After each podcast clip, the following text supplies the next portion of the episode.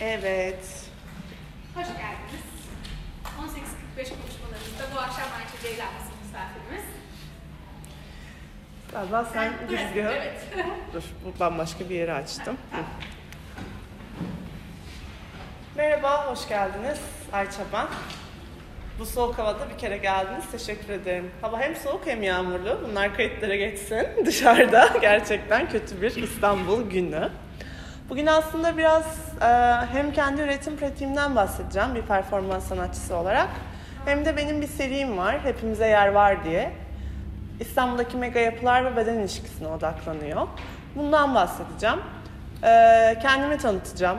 Niye böyle bir iş yapıyorum? İşte başka bir iş yapabilir miydim? Akademik olarak nasıl aldığım eğitimin performans sanatına desteği var? Peki aile hafızamın nasıl bir bunda aslında rolü var gibi şeyleri konuşacağız. O yüzden baştan biraz işleri göstermeden önce kendimden bahsedeyim. Gelen giden var. Neyse girebilir çıkabilirler, hiç sorun değil. Ben aslında şöyle şeyler yapıyordum başlangıçta. Buraya geldiğimde de bir sanatçı olmayı falan düşünmüyordum. Hani sanatçılar der ya, 5 yaşından beri resim yapıyordum, 7 yaşında işte dansçı olacağım belliydi diye. Benim öyle bir şeyim yok. Gerçekten bu böyle deneyimleri topladım, ilgi alanlarımı topladım ve bütün hepsinin bir baktım performans sanatının içinde yer alabileceğini gördüm. Tabii ki araştırmalarımdan sonra. Özetle İTÜ'de makine mühendisliği okumak için gelmiştim. Bitirdim okulumu ama bu süreçte şunu çok iyi biliyordum. Makine mühendisliği yapmayacaktım. O okulu seçerken de bunu biliyordum. Ama niye seçtiniz derseniz, fizik çok seviyordum. Ve 10 sene bale yapmıştım. Zaten biraz fizik, bale, moment, dengeler bölümü de konstrüksiyon seçmiştim makine mühendisliğinde. Ama o sırada Hepimize Yer Vardı öyle başladı. İstanbullu değilim ben. O yüzden bir şehre geldiğimde o şehri tanımam lazımdı. Yürüyordum. Ama bu yürüyüşler günde 3-4 saat ve bir şey üretmek adına olan yürüyüşler değil. Gerçekten meraktan. Acaba bu şehrin neresinde ne var? Tarihi olarak neler var? Yeni neler eklenmiş diye böyle dolaşıyordum. O yüzden kendime rotalar edindim. Bir sürü rota edindim ama. Biraz bahsederim 2-3 tanesinden de o rotaların. O sırada da biraz şehir, beden üstünden şehri kayıt altına alma ama yine de bir sanatsal süreç başlamamıştı henüz. Gerçekten kişisel arşivim için bunları yapıyordum. Çünkü burada yaşayacaktım ve yaşadığım yeri tanımak istiyordum açıkçası. Gel zaman git zaman 5 sene uzattım okulumu. Ve bütün bu araştırmaları yaptıktan sonra bir dakika dedim. Aslında ben şehri seviyorum. Bedenle ilgili şeyleri seviyorum. Yani beden politikasını çok seviyorum, bununla ilgilenmeyi. Edebiyatı seviyorum bir yandan, fiziği seviyorum. Yüzeylerle ilişkilenmeyi seviyorum ama insanların katıldığı şeyler yapmayı da seviyorum. Yani karşımda durup beni izledikleri ya da fotoğrafıma gelip baktıkları bir şey yapmak istemiyorum. İnteraktif olarak dahil oldukları oyunlar kurmak istiyorum dedim. Sonra bir baktım, performans sanatı diye bir şey varmış gerçekten. Onu da öyle 5 yaşından beri falan olmak istiyordum diye bir şey yok yani bende. Performans sanatında da biraz araştırdıktan sonra dedim ki ben bunu yapabilirim galiba dedim hakikaten. Ve bölümü varmış Bilgi Üniversitesi'nde. O bölüme girdim. Hem YGS ile giriliyor, düşüneniniz varsa, hem özel yetenekle giriyorsunuz. Çünkü aslında tırnak içinde iletişim fakültesi ama bir güzel sanatlar gibi işliyor. Üniversite sınavına girdim, belli bir puan alıyorsunuz. Onları alabiliyorsunuz. O kadar zor puanlar değil zaten, baraj puanı. O 3 aşamalı yetenek sınavından sonra da %100 burs kazandım. 2012 yılındayız ve ben performans sanatlarıyla ilgili eğitimimi de almaya başladım. Böyle bir akademik durumum var. Yani makine mühendisliği okudum. Daha sonra Bilgi Üniversitesi'nde burslu olarak performans sanatları bölümüne girdim. Özetle aslında bu sorulduğunda bana fizikle olan ilgim ya da işte bu konuda hemen soruyor insanlar. Akademik olarak bir şey aldınız mı? Bence bir sanatçı akademik eğitim falan almak zorunda değil. O da ayrı bir konu da. Çok kaba tabir söyleyeceğim. Hiç çekinmiyorum. Bazen insanların böyle o sorularına cevap vermeniz gerekiyor ki biraz sussunlar. Sunlar başkasını da sormasınlar çünkü yani. Bu böyle Türkiye'de pelesenk. İşte resim sergisi açıyorsunuz ama akademiye gittiniz mi? Gitmedim. Yani bunun başka eğitimleri de var hayatta. Varyasyonları da var. İlla yani o etiketleri, o okulları almak zorunda değilsiniz üstünüze.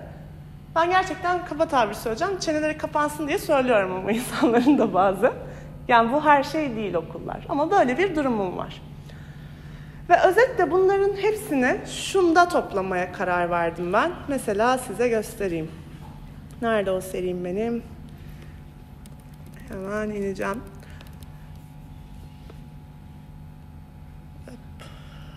Evet, mesela bu onlardan birisi. Hepimize yer var serisi aslında. Ben makine mühendisliğinin son sınıfında olup performans sanatları bölümünü duyduğumda ve performans yapabilirim dediğimde bu araştırdığım şeyleri derleyip toplayıp evet onun dinamiklerine göre, kuramına göre inşa etmeye başlamamla başladı. Ama şöyle bir artım vardı genel olarak çoğu sanatçıya göre. Sanatçılar genelde proje yapacaklarında başlarlar ya araştırmalarını ya da insanlar. Ben İstanbul'a 2006'da taşındım ve ben 2006'dan beri şehri geziyordum zaten. Zaten araştırmamı yapıyordum. Yani bir iş üretmek için bir şeyler araştırmıyordum. O yüzden böyle bir artı durumla daha kolaylaştı benim için üretim süreci. Hepimize yer vardı. Şunu ama spesifik olarak karar verdim. Bütün şehir değil de şehirdeki belli noktalardaki mega yapıların hem tarihsel durumunu araştırdım. Yani mesela burası Santral İstanbul. Santral İstanbul ne zaman kurulmuş? Yeni halinden bahsediyorum. Peki santralken nasılmış? Santralken bir termik santral olarak Haliç'le olan ilişkisi. Peki oradaki gerçekten bir iş yeri olarak yaşam. Yani burası fabrikayken nasıl işliyormuş bir santralken, insanlar orada nasıl yaşıyormuş, aynı zamanda yaşam alanı. Belki biliyorsunuzdur sizler ama şöyle şeyler var Türkiye'de. Belli kurumları, belli böyle santral ve fabrikaları yaptıklarında içlerine aynı zamanda lojmanları da koyuyorlar. Çünkü bunlar aslında merkezin ötesinde. Tırnak içinde belki periferi diye tanımlayacağımız yerlerde. Yani şu anki gibi bir İstanbul'dan bahsetmiyoruz daha 30'larda, 40'larda. Şehir o kadar genişlememiş. Ben biraz o dokümanlara da ulaşabildim. Çünkü Bilgi Üniversitesi zaten okulum ve her ders çıkışında bunu gidip görebiliyorsunuz okulumuzun içinde. Bu dokümantasyonu taradıktan sonra, araştırdıktan sonra, her gün burada bir 3-4 saat zaman geçirdikten sonra şöyle o seride eskiden düşündüğüm beden üstünden mekanı kayıt altına almaya karar verdim. Neden? Bu mekanı düz çekip koysanız, bütün bu araştırmanızı yapsanız hikayesiyle de insanlar 21. yüzyılda öyle bir alışmışlar ki beden görmeye, sosyal medyanın falan da bunda rolü var. O zaman da vardı ya Facebook. Aslında birinci katman yaptım. Yani fotoğraflara insanların bir kısmı şundan da bakarlar. Aa, bir takım zor hareketleri yapan bir kadın var orada. Gerçekten. Bu kitle de benim için çok kıymetli. Çünkü ben insanların bir şeyleri öğrenip değiştirebileceklerine inanan birisiyim. Bazen polyanlı falan diyor insanlar ama öyle değil. Çünkü hiç kimse belli bir şeytanlıkla falan doğmuyor. Bunlar algı politikalarının sonucunda olan şeyler. Sadece sizin insanlara yaklaşımınız çok önemli dinlemeleri için. Yani bize kıymet vermesini istiyorsak birinin, önce biz kıymet vermeliyiz. İşte sen bundan anlamazsın gibi yaklaşmamalıyız. O yüzden bu bedeni öne koyup, bedenle yüzey arasındaki ilişkiyi de anlayabilecekleri, hem yakın hem de uzak şeyler kullanıyorum ki uzak çekimler görebilsinler. Yani yapının ana ne diyelim konstrüksiyon planını da görebilsinler. Tabii ki bu işlerin hepsi sadece böyle gösterilmiyor. Bunların hikayeleri var. Yani burası kontrol odası. Dairesel bir yapısı var. Yarı, yani burayı tamamlayın, arada bir boşluk var, kort gibi, mahkeme salonları gibi. Neden böyle yapmışlar? Bir kontrol odası da yine bir mahkeme salonu gibi.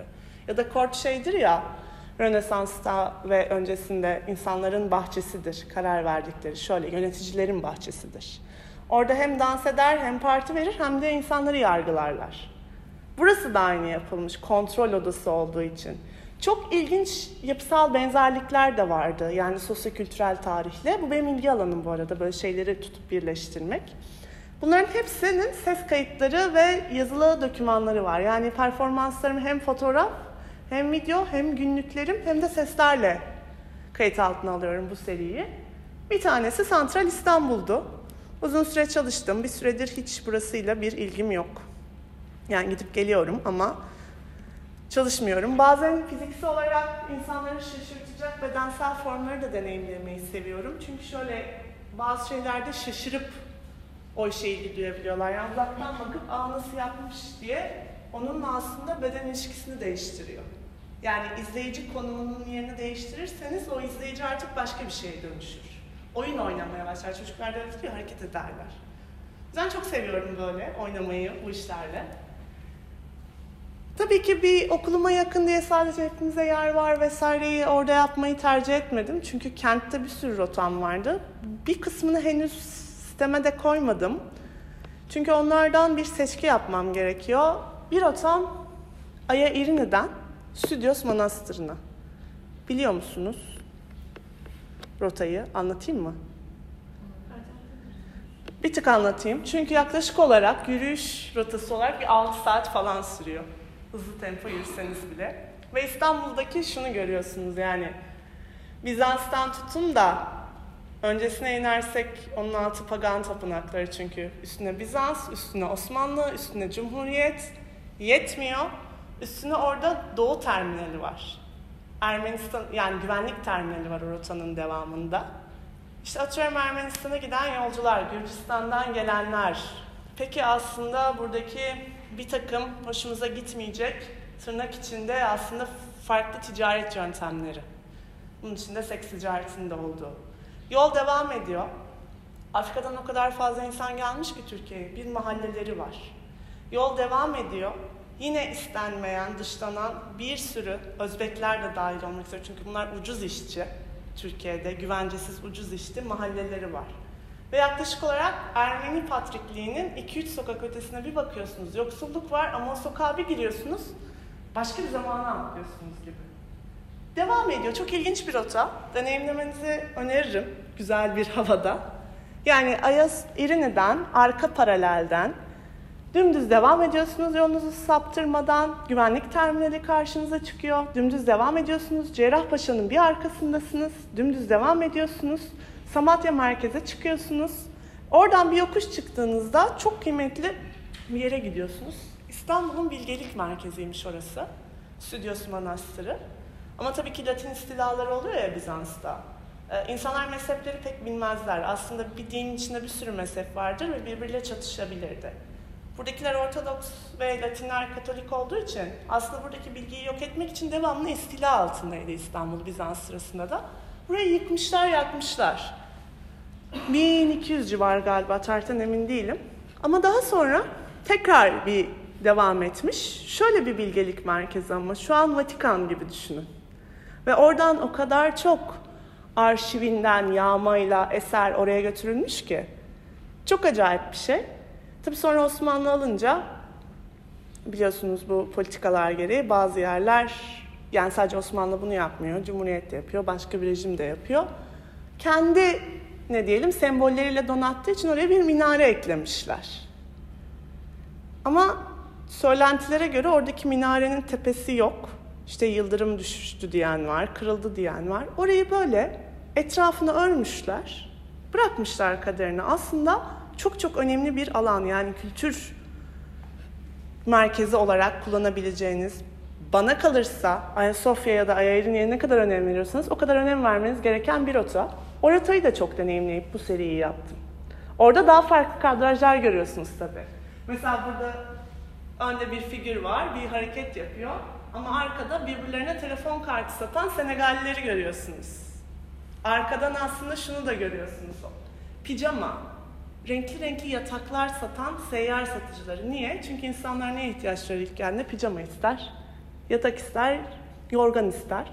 Çok ilginç bir sosyokültürel rota. Ve benim için çok kıymetli. Her ay bir kere deneyimliyorum. Düzenli olarak ve ben şöyle düşünün ya, 2006'dan beri İstanbul'dayım. Böyle bir takıntım var orasıyla ilgili. Çünkü orası gerçekten İstanbul mozaik diyorlar ya, o rotayı bir yürüsün insanlar. Yani o güvenli sınırından çıkıp bir yürüsünler. Nelerle karşılaşıyorsunuz?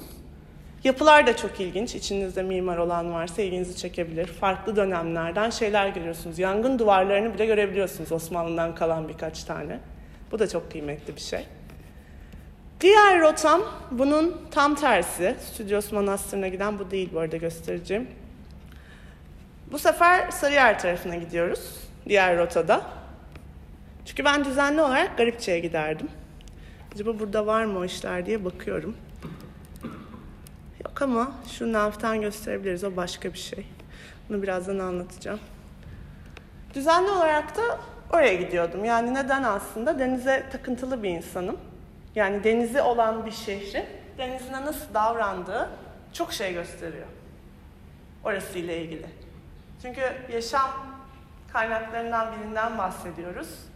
Suyun altı ya, biz üstünde yaşayanlar olarak o alttakilere bakmıyoruz. Bu bizim davranış biçimimizi de gösteriyor birbirimize karşı. Ne de olsa biz onun içinde yaşamıyoruz, onun altı, alt yüzeyi diye, alt tabaka diye. Hiç bakmıyoruz, denize çökme atıyor insanlar.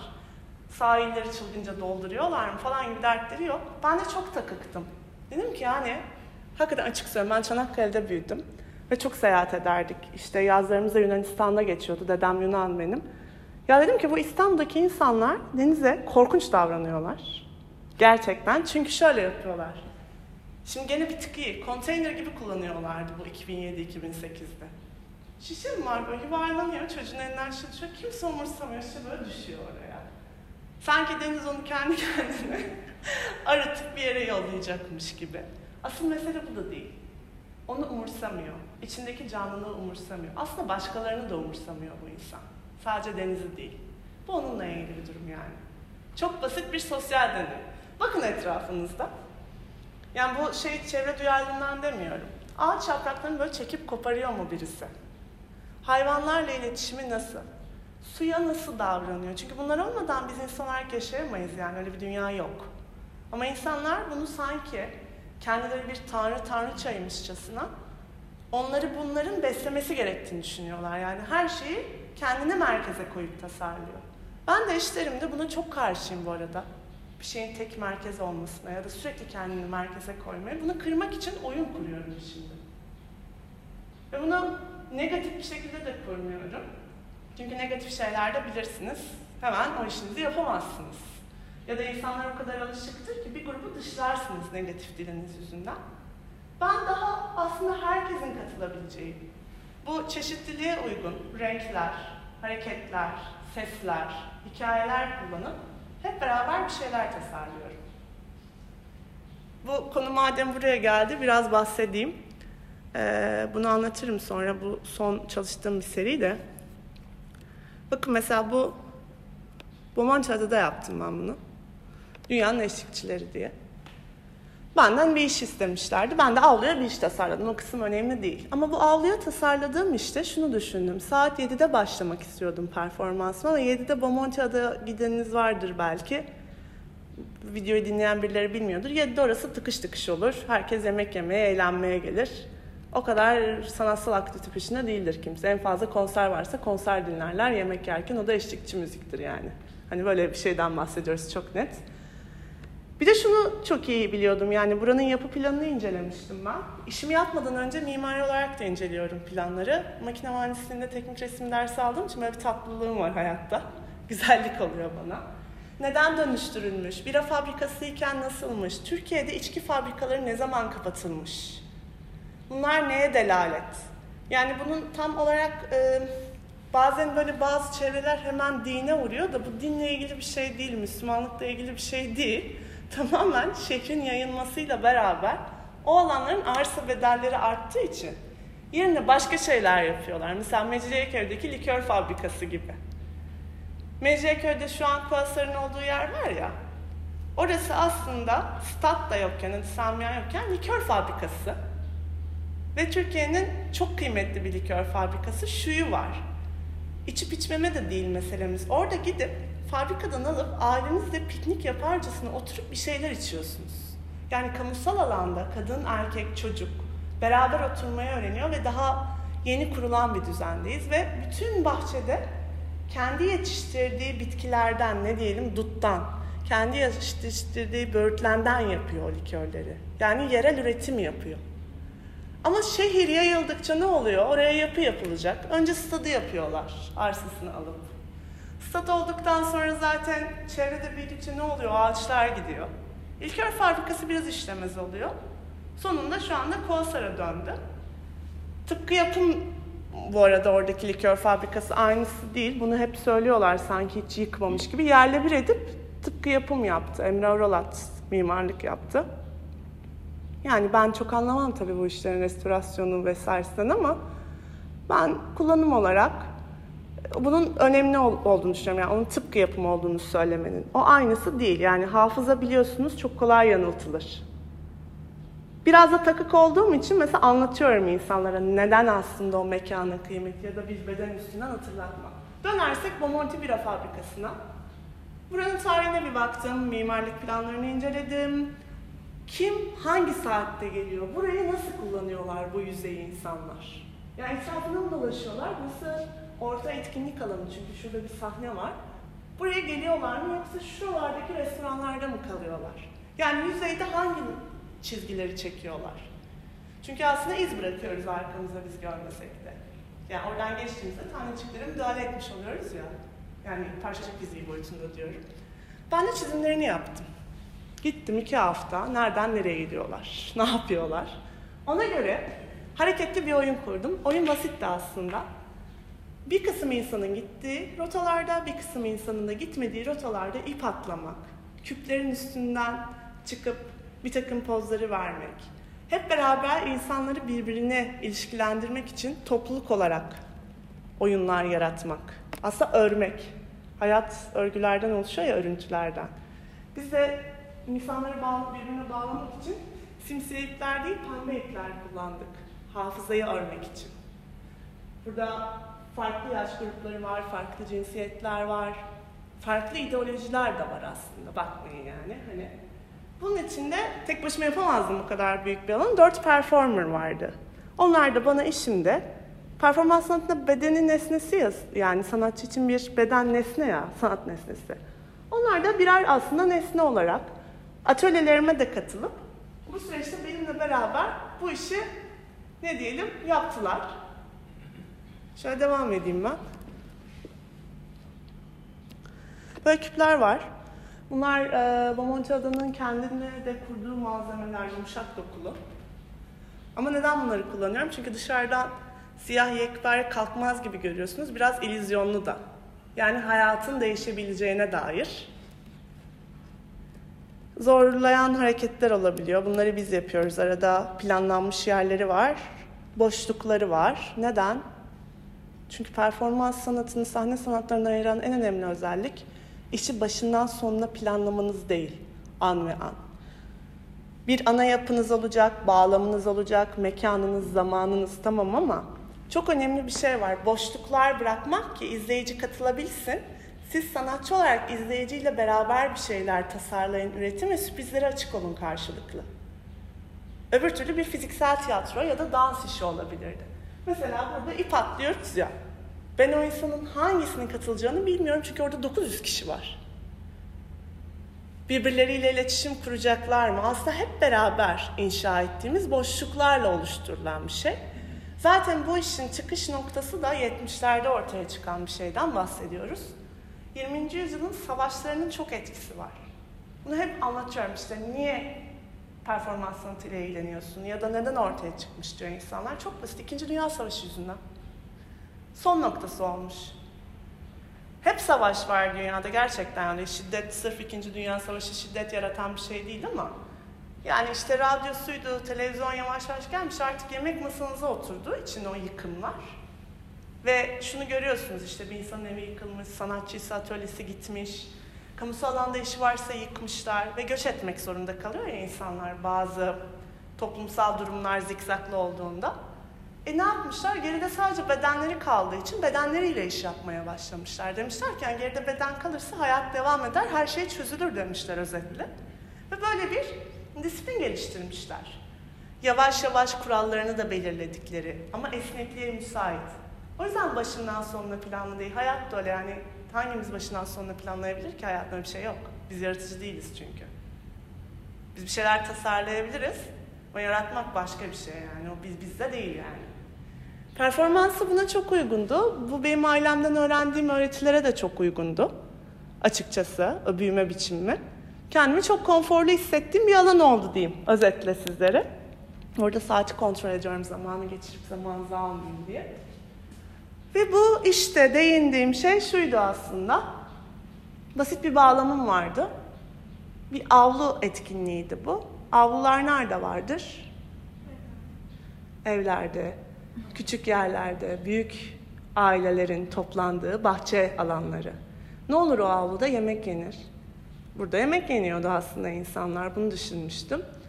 Ve birileri çekiştirilir, birileri başarısız görülür, birileri ödüllendirilir. Aile sofraları öyle de olabiliyor. Yani her zaman güllük gülistanlık değildir. Bu öyle bir avluydu. Yani bu avluda mesela bu metni de öyle. İşte başarısızlar var bir kere bu avluda. Seçilmiş olanlar var. Tam tersi. Sadeleşmek isteyenler var. Fazlalıklarını atmak isteyenler var. Ama ne diyeyim mesela bunu yani genel anlamda demiyorum ama hepimiz bir şeyleri zarar verip yok edebiliriz ve katil olabiliriz ya, katiller de var. Herkes vardı bu avluda. O yüzden herkesi katacak bir oyun tasarlanmalıydı. Çok da açıkçası kendi adıma keyifli geçti. Çünkü burada insanlar şöyle düşünüyor, yani hani bir kısmı biliyordu bu performansı ama herkes Yapı Kredi Bomontiada oldu şimdi ismi. Oranın etkinlik sayfasına bakmıyor çılgınca. Bir kısım insanın da haberi yoktu yani. İçeri giriyorlardı mesela. Burası bu arada bahçesi kamusal alan. Millet girsin, park gibi kullansın diye yapılmış ama girişe güvenlik koymuşlar. Ben ona da takılmıştım. Dedim ki ben bu güvenliği hacklerim. Ama direkt hackleyemezsiniz çünkü o zaman mekanda etkinlik yapamazsınız. Girişinde herkes şey giriyor buraya, bu etkinlik sırası Cuma günüydü galiba, böyle stilettolarla falan giriyor kadınlar. Dedim ki çok basit bir şey yapılabilir. Böyle giriyorsunuz ya, eğilmenizi sağlayabilirsiniz. Yani yüzeydeki konumunuzu değiştirirseniz başka girersiniz oraya artık, başka hatırlarsınız. Bu ipler sayesinde buradaki dikey bahçe girişini biz kapatmıştık. Zikzaklar vardı, oyunlu giriyordu herkes. Bu nedir diye. Pembe de olduğu için yumuşak bir renk ya, oynayarak giriyorlardı. Böyle keyifli aslında yaptığım iş açıkçası. Hani düşününce. Bu benim biraz üretim pratiğimi de anlatma yöntemim. Yani nasıl çalışıyorum, nasıl tasarlıyorum, kişilerle ilişkim nasıl gibi. Bunun benzerini Bahariye Caddesi'nde yaptım. Hızlıca geçebilirim. Cennetten uzakta mıyım diye bir işte ismi. Niye? Aslında cennet nasıl bir şey? Yani inanıp inanmamamız dışında bizdeki metaforu her şeyin iyi gittiği, güzel gittiği, ne güzel bizi böyle devamlı güzel mucizelerle karşılaştıran bir yer. Aslında dünya da öyle olmalı. Ama dünya böyle bir korkunçluk alanına dönüşmüş çok uzun yıllardır. Hele hele bazı tırnak içinde ismi olan büyük kamusal alanlar. Bahariye Caddesi'ne benden, yani Bahariye Caddesi değil de Kadıköy'e bir iş yapmamı istemişlerdi Urban Festival'de. İcaz, İstanbul Comic Art Festival, Urban Project diye bir iş yapıyordu. Benden de kamusal alana iş yapmamı istediler. Tamam dedim, istediğim yeri seçebiliyordum. Kadıköy Belediyesi'nin izni vardı. Ben de Bahariye Caddesi'ni seçtim. Niye? Bu caddede herkes var. Bu caddede sadece Moda'da oturan yok. Kadıköy'de oturan yok. Bir pazar gününden bahsediyoruz. Ümraniye'den de geliyor insanlar. Tırnak içinde bizim Apache dediğimiz çocuklar da geziyor. Çünkü orada birilerini görmek istiyor. Çok basit hani. O kadar dışlamamıza gerek yok insanları. Caddenin başından sonuna ben dahil 5 kişi. Böyle şöyle geliyorduk. Bir müzik vardı, bir dans vardı, ip atlanıyordu. İnsanlar eklenerek aslında tıpkı bir eylem pratiği gibi caddenin başından, bol taraftan sonuna oynayarak gittik. Çok basit.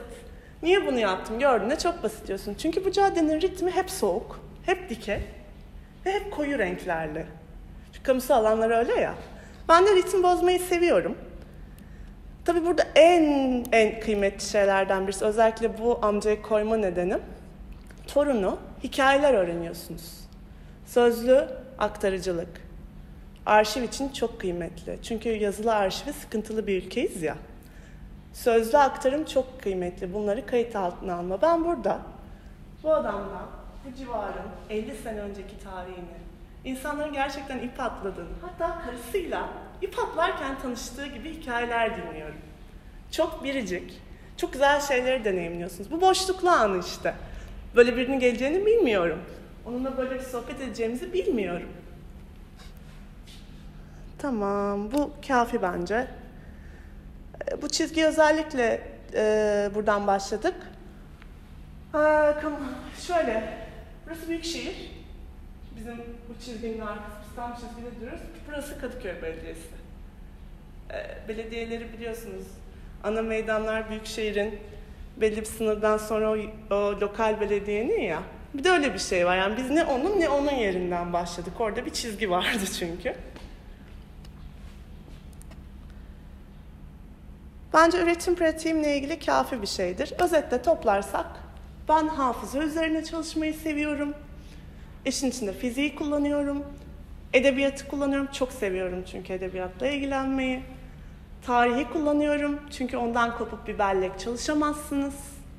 Bedeni kullanıyorum. Çünkü bedenimi hep kullandım. Çocukluğumdan beri seviyorum onunla hareket etmeyi. Bunların hepsini topluyorum. Oyunlar kurarak nasıl algılıyoruz diye araştırıyorum. Ve nasıl onarılıyoruz. Ve genelde insanlar bu performansının ucundan kıyısından dahil olduğunda bir sanatçı olarak bana yetiyor, yüzleri gülüyor. İnsanların yüzü gülmüyor. Yani benim öyle çok büyük şeyim yok yani. Hani sanatçı olarak zaten o kadar büyük şeyler yapamazsınız.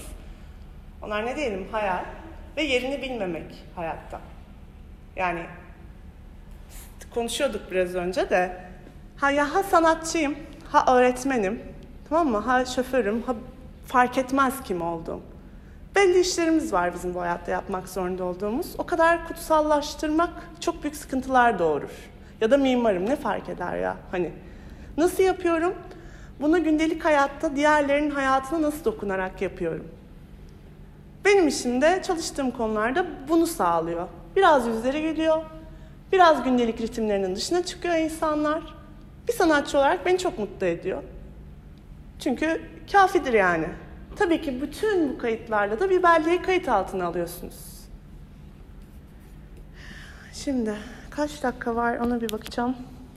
Tam bir 10 dakika daha var.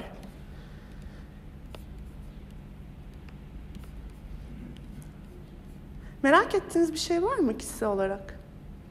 Bu Hepimize Yer Var serisi mesela bir kısmını ben şeyde çalıştım dedim ya. Tam zıt yöne gittim. Çünkü o sahile kötü davranıyorlar dedim. Sahile kötü davrandıklarını şöyle de daha uzun vadede gördüm. Aslında ben gezerken öyle bir şey yoktu ama sonra 3. köprü projesi çıktı. Ben o projeyi şöyle gördüm yani hani gidip o alanı köprü başladığında çekmedim bir belgesel fotoğrafçısı gibi. Zaten gittiğim için ve zaten çalıştığım için ben de oranın çok dev şantiye çukurları var ya, o çukurların açıslarının bile fotoğrafları var. O benim zaten İstanbul'daki ne diyeyim yani ben şeyi çok seviyorum, Rumeli Feneri'ndeki kalenin orada oturmayı, arkadaşım gibi görüyorum öyle şeyleri. Oraya gitme yolum olduğu için böyle şeyler oldu. Hani ben spesifik olarak çalışmadım çünkü kent çok büyüdüğü için. Zaten siz 4-5 sene bir yere düzenle gidin, bir miktar şehre uzak diye oraya bir şey yapıyorlar gidip. Yani siz zaten onun içinde kalmış oluyorsunuz. Böyle bir gerçeği var gerçekten İstanbul'un. Biraz hızlı büyüdüğü için hızlı bir planlaması var. Biraz düşünülmeden, alelacele. Ondan ben de karşılaşmış oldum yani hani o köprüyle. Burada yok o işler ama dev çukurların içinde beni böyle görebilirsiniz. Şantiyeye nasıl girdin diyeceksiniz. Doğru dürüst kapatmamışlar şantiyeyi çünkü. Girişlerini gerçekten. Öyle şeyler de var aslında değindiğim bu seride Hepimize Yer Vardı. Bu bitmedi bu arada, bitmez. Çünkü ben bu şehirde yaşıyorum. Bu şehirliyim bence artık. Kaç senedir yaşıyorum. Yani ben yaşadığım sürece devam edeceğim bir seri. Bir sanatçı olarak o seriyi bitirmek zorunda değilim. Bu da başka bir şey hani. Ama tabii ki her dakika o seriyi çalışmıyorum. Gördüğünüz üzere başka işler de aldım. Ama arada ona tekrar dönüyorum. Çünkü hepsinin bağlamı aslında benzer bir şey. Ortada onarım var, nasıl algılıyoruz var. Etrafını beziyorum ben. Son halka bağlamı oluyor ama hep oraya gelene kadar aslında bunlar var işin içinde. Her işte var. Böyle şeyler yapıyorum. Mesela o denizler sayesinde vaktiniz varsa gelin. Ya 5'inde ya 6'sında Mart'ın bir sergim var. Plajlara çalıştım ben. 19. yüzyılın sonundan deniz hamamlarından günümüze Karaköy, Kilyos, sahil şeridi. Bunları söyleyince mimarların çok ilgisini çekiyor İstanbul'da ama yani benim derdim sadece mimari değil. Yani o kamusal alanı nasıl inşa etmişiz, hangi toplumsal olaylar olmuş, neye dönüşmüş, sonra neler olmuş, ne ekleyip ne çıkarmışlar. Ve aslında orada yaşayan insanlar bundan nasıl etkilenmiş. Özetle olay bu. Ve bütün bunları öyle bir anlatmalıyım ki sitem ederek de değil, negatif bir enerjiyle de değil. Çünkü bu çok yapılıyor ve hiçbir etkisi yok. O yüzden oyunlarla herkese anlatmaya çalışıyorum. Elimden geldiğince, ulaşabildiğim kadar. Bu bir süper ise Kilyos'tan çıkıyor sahilden. Çünkü insanların eğlencesine hayran olmuş plaj döneminde falan böyle hani sahile yakınlar diye. Onlarla arkadaş oluyor ama başına gelmeyen kalmıyor. Çünkü 70'lerde plajları kapatıyorlar. Evine plajdan gitmeyi biliyor ve evine gidemiyor. O yüzden aslında altta şöyle bir hikaye var. Bu karakter devamlı Kilyos'tan Karaköy'e gidip geliyor. Ve plaj noktalarında duruyor. O noktaları hatırlatmak için o plaj haritasını, sahil, tabii o zamanın plaj haritası şu anın ne diyelim karayolu doldurulduğu için sahil bayağı bir güzel doldurulmuş. Yani gitgide dolduruyorlar zaten orayı, öyle bir olay var. İnsanlar da bunu haber verilmiş bir performans değil, izleyici orada olduğu için kamusal alanda birebir izliyorlar. Çünkü pembeli, hareket eden, kayıt altına alınan bir şeye bakar insanlar. Ortak oluyorlar hikayeye. Böyle bir durumum var bu serinin de. Biraz az çok fark etmişsinizdir yani genel meselemin ne olduğunu. Sadece İstanbul'da çalışmıyorum. Antik kentleri de çok seviyorum. Hatta çok mutlu oldum yakın zaman önce. Patara, 2020'de biliyorsunuz Patara yılı ilan edildi ya. Ben çok mutlu oldum. Çünkü ben 6 yıl önce Patara'ya gittim. Yine iş için gitmedim gerçekten. Öyle bazen onu da yapıyorum ama her zaman iş için gitmiyorum. Yolumuz sapa yollara girmeyi sevdiğim için orada böyle agoraya, yani şöyle giriyorsunuz işte şey var, tiyatro var, Likya Birliği'nin meclisi var, agora var. İşte 42-45 derece olduğu için Ağustos, herkes oraya 5 dakikada dolaşıp gidiyor. Antik kentin biliyorsunuz insanlarla etkileşimi böyledir. Tiyatroda fotoğraf çekilirler, çok güzel çıkar çünkü. Agora'ya bir bakar, sütunlarla falan bir şeyler çekilir, giderler. Ben sapaktan devam etmiştim 6 yıl önce, bir baktım deniz feneri. Ve bu İskenderiye'den sonra dünyanın en eski deniz feneri ve şöyle bir artısı var. Mesela İskenderiye deniz feneri şu an yok. Niye? Çünkü Hristiyanlar hem kütüphaneyi hem de İskenderiye deniz fenerini yerle bir ettiler. Yani bu sadece bazen şey gibi algılanıyor mesela işte radikal İslam şöyle yapıyor falan. Hayır yani Hristiyanlar da o kütüphaneleri parça parça etti. Her öğreti yıkım getirebilir. Bunu spesifik bir gruba lanse etmeye gerek yok. O deniz fenerinin bir parçası vardı, şu kadar yükselmişti. Şimdi o deniz feneri bayağı yükseliyormuş. Ve Patara yılı da ilan edildiğini görünce çok mutlu oldum. Yazın 10 gün gidip çalışıyorum bu arada orada. Günde 8 saat, gerçekten 42 derecede. Yaklaşık olarak şu duruştan ben 45 dakika duruyorum bu arada, fotoğraf olduğuna bakmayın. Çünkü bu serinin ismi beklemek, sadeleşmek ve hatırlamak üzerine bir seri. Yani bir mental terbiye de gerekiyor. Hem antiken çalışıyorum, hem mental olarak performans sürecime hazırlanıyorum. O yüzden günüm belli planlarla gidiyor. Yani işte sabah kalktığımda güneş varsa güneş benim için çok önemli. Biraz onunla zaman geçirmek. Yoksa bulutları izliyorum. İşte bir bulut günlüğüm var benim tuttuğum. Her sabah mutlaka uyandığımda su içiyorum. Ve zayıflamak için falan değil. Biz çok katıyız ya. Ve su var ya içimizde, yoğunluğumuzu azaltıyor. Yani aslında sıvılaşıp daha çok tanecik geçebilir içimizden. O yüzden su içiyorum, daha akışkan olmak için. Yani çünkü fizik çok seviyordum gerçekten, böyle takıntılarım var hayatta. Böyle bir tatlılığı oldu bana öğrendiğim farklı şeylerin. Günümde böyle ufak tefek alıştırmalarla geçiyor. Yani aslında performanstan bir hafta önce falan mental olarak hazırlanmıyorum. Bütün günlerim öyle geçiyor. İşte yemeklerimi kendim yapmaya çalışıyorum. O da çok önemlidir. Kendinize ne hazırladığınız, onlarla ilişkiniz, o doğrama sırasında. Çünkü bizim yakıtımız, enerjimiz. Böyle bir hayatım var. İşimi yapmayı da gerçekten çok çok seviyorum. Atölyeler yapıyorum performans dışında. Hem performans atölyesi hem de bu ilgi alanlarımdan atölyeler. İşte ailemde bitki tarifleri var benim bir 200-250 senelik. Çünkü anneannem pagan ve aile. Şam, Halep ve Mısır kökenli bir aile onlar. O yüzden bize o aslında hafıza sözlü aktarılırdı zaten. Hani demiştim ya aile geleneğimin en başta faydası vardı diye. Onu da hiçbir zaman unutmuyorum. Ama ben öyle değilim tabii ki ama unutmuyorum o köklerimi. Kendimi öyle tanımlamıyorum çünkü hiçbir izmi sevmem. Arada diyorum yani çok nadir falan oy vermişliğim var benim bu hayatta. Kamera olması önemli değil mi? Her yerde söylüyorum. Hiç önemli değil. Sadece daha bütüncül bir şey istiyorum. Hiyerarşiyle ilgili bir problemim var. O yüzden işlerimin bir kısmını burada da öyle dairesel formlarla tamamlıyorum. Yani özetle nasıl bir şey? Çember düşünün, bir nokta, bir nokta. Şimdi altta üstte diyorsunuz ama döneceğini düşünürüz ya. Alt üstte olmuyor işte onda. Ben de öyle bir hayat da kurmaya çalışıyorum. Böyle. Teşekkür ederim bu arada dinlediğiniz için. Sorunuz var mı? Alkışa gerek yok hiç. Valla. Teşekkür ederim ya. Soru varsa alabilirim gerçekten merak ettiğiniz şehirle ilgili, pratikle ilgili. Tabii.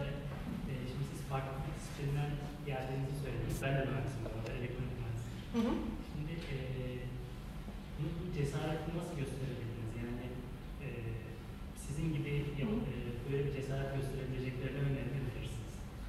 İşte şöyle şundan dolayı bunu soruyorum. Şimdi ben mühendisim ama arka plana baktığım zaman işte 3-4 sene tiyatro yaptım. İşte dans falan var, işte sinema eğitim falan var. Arka planda sanki böyle bir güzel sanatlar şeylerine doğru bir kayış var. Ama o cesareti gösteremiyorum. O şeyde kalıyor, hobi kısmı olarak. Hobide kalmasını aslında istemiyorum ama hani nasıl, yani işlerini ona aktarıyorum aslında. O sanatsal bakış açısını bir şekilde. Şimdi blog falan yazıyorum mesela, o çok faydalı oluyor. Tabii. Ama işte bir oyun tasarımı falan da böyle kafamda oluyor zaten. Hani bu tarz bir şey şimdi önerirsin. Kendine tavsiyelerle geliştirelim. Valla şunu söylemek insanlara, şöyle bir gerçeğimiz var hayatta. Kimimizin öyle bir derdi olmayabilir ama büyük bir kısmımızın var. Para kazanmamız gerekiyor hayatımızı devam etmek için. Kiramız, faturamız gibi şeylerimiz var. Bir işi devam ettirebiliriz bir yana. Ama diyelim ki, evet ben işte mühendislik yapmayı seviyorum ama ben kendimi bu alanların içinde daha ifade eder, daha düşüncesiz sistemin üçüncü biçimde orada daha iyi aktaracağımı düşünüyorum diyorsanız mecburen hem işinizi yapacaksınız hem de bu ilgi alanlarınızla ilgili mesela blog yazmaya başlamışsınız. Çok güzel. Yani benim başlangıcından çok size önerim. Arada şey yapıyorlar mesela genç oyun yazar ama genç 40'a kadar yolu var genç sanatta falan işte oyun yazarları atölyeleri ya da işte siz oyununuzu yolluyorsunuz. Oyunlarınızı değerlendirin. Seçilip seçilmeme bile, yani değil de der, feedback alabiliyorsunuz. Böyle şeylere bakabiliyorsunuz. Çok var bu arada İstanbul'da. Çünkü ihtiyacı var tiyatrolarda. Oyun yazılması. Türkçe oyun yazılması ama.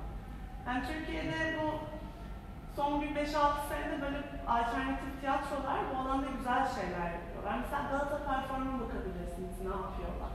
Onlar böyle oyun yazarlı atölyesi falan çok yapıyorlar. Ya da atölye dışında işte hani bir oyun bakma, ne yazılmış diye. Siz belki yazmayı seviyorsunuz. Evet. Belki bir yerinden bile küçük bir şeyiniz, bir okuma tiyatrosu gibi olsa insana çok iyi geliyor. Zaten ben şunu düşünüyorum, küçük küçük. Böyle hiçbir şey büyük olmuyor. Yapıyorsunuz 3 kişi, 5 kişi, 2 kişi, son 500 kişi, 1000 kişi fark etmez. O yavaş yavaş yolunu buluyor. Yani ondan belki ilk hedefini insan hep isteriz ya böyle çok büyük olsun. Yok. Kontrollü, çalışılmış, düzenlenmiş daha minor şeyler. Çünkü o zaman daha gerçek ilişkiler kuruyorsunuz, daha böyle ufak. Ve ondan sonra bakıyorsunuz o gerçek ilişkiler, bu halkalarınız büyümüş. İlk halka, ikinci, üçüncü, herkes birbirini görebilir ya o sistemde. Böyle şeyler yapabilirsiniz, yani atölyelere bakma. Ufak tefek yazıyorsanız bile sorma. Nasıl oldu ya falan diye, tanışma insanlarla, katılma çok önemli. Ben nasıl seçtim bu işi? Ben sürekli çalışıyordum bu arada böyle bir hani şey değil, hani büyük bir bollukla hırsızını yapan birisi falan değilim yani. Makine mühendisliğinde de çalışıyordum, kitapçıda çalışıyordum, garsonluk yapıyordum. Çok iş yaptım, çok insan tanıdım, çok güzel oldu benim işim için. Şuna çok inanıyorum o yüzden. İstiyorsanız yolunu bulursunuz. Birilerinin imkanı fazladır, onlar bir senede belki yolunu bulur. Siz 10 senede bulursunuz ama daha sağlam yaparsınız. Çünkü böyle ilmek ilmek dokuma diye bir şey var ya hayatta, öyle ölüyorsunuz hayatı. Benim gerçekten o yolum öyle çizildi yani. Mühendislik yapmayacaktım ama ailemden bildiğim şeyler şu bu derken işte son 3 senedir hayatıma böyle devam ediyorum. Performans belgeleri bazı koleksiyonlarda satılıyor. Performanslardan fee alıyorum. Atölyelerimin ücretlerini genelde kurumlardan almak istiyorum çünkü insanları ücretsiz yapmak istiyorum. Böyle devam ediyorum. Siz istiyorsanız mailinizi bırakın. Ben size atarım birkaç yer. Bir bakarsınız ne demek ya. Çok sağ olun tekrar. İnşallah olur. İstediğinize oyun izleriz gelin. Çok oyun yok çünkü izlenecek. O zaman teşekkür ederim. Sağ olun.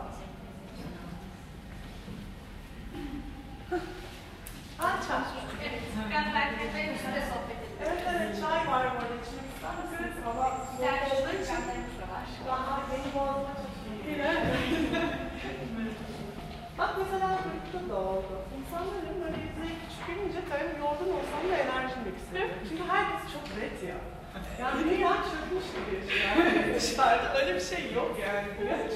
Kesinlikle öyle. Hala. Çok güzel. Şöyle güzellikler var. Sizin satacak bir yer.